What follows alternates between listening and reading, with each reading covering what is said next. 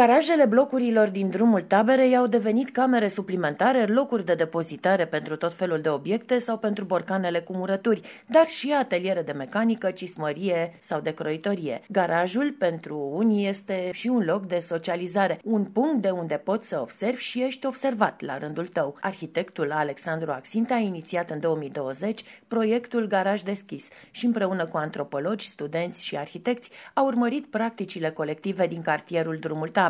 Pentru a-i cunoaște mai bine pe oameni, a transformat un garaj într-o bibliotecă. Era o idee așa care se clocea de mai mult timp de a face un spațiu proiect la nivelul străzii în mijlocul unei comunități și a apărut uh, oportunitatea asta de a lua un spațiu de genul ăsta, de a-l închiria practic, în uh, cartierul Drumul Taberii, unde unele din garajele care ar trebui să adăpostească mașini sau să, mă rog, depoziteze murături sau tot felul de ateliere și alte spații, poate să devină și niște spații mai deschise către comunitate sau care să contribuie mai mult la, la viața comunității. Și lucrând cu biblioteci publice foarte mult timp înainte și venind într-o zonă în care următoarea bibliotecă publică e la, nu știu, 500 de metri cel puțin, a apărut ideea asta de a uh, testa folosirea asta de, de bibliotecă a unui garaj. Nu avem destule biblioteci publice în momentul în care nu avem o perspectivă că se vor și construi în următorii 5-10 ani, nu știu, 30 de biblioteci publice în București. Ce putem să facem? Să încercăm să avem niște biblioteci pop-up într-o rețea în tot felul de alte spații. Pe pereții uh, garajului vedem uh, fotografii uh, din arhiva Oroveanu, dar și din arhivele personale, din albumele de familie. Prin cercetarea pe care o faceți, pentru că tocmai ce mi-ați povestit că lucrați la un doctorat în acest sens, care privește locuirea, ați dorit să sondați istoria cartierului. Da, așa e.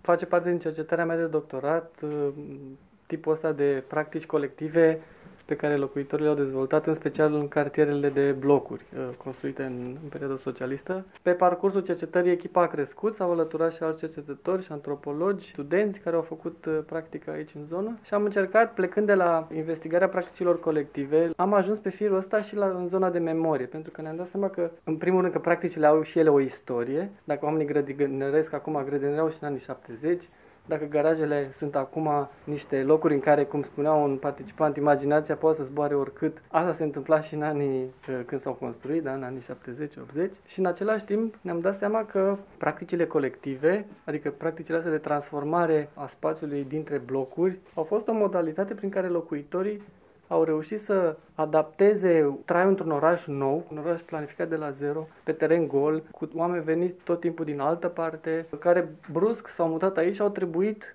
cumva uh, să facă una casă din acest șantier, din această machetă. A fost unul din instrumentele prin care au reușit să îmblânzească locul ăsta. Despre identitatea și transformarea garajelor am vorbit și cu cei pe care i-am întâlnit în apropiere de garajul deschis, de pe strada Cetatea Histria, din cartierul Drumul Taberei.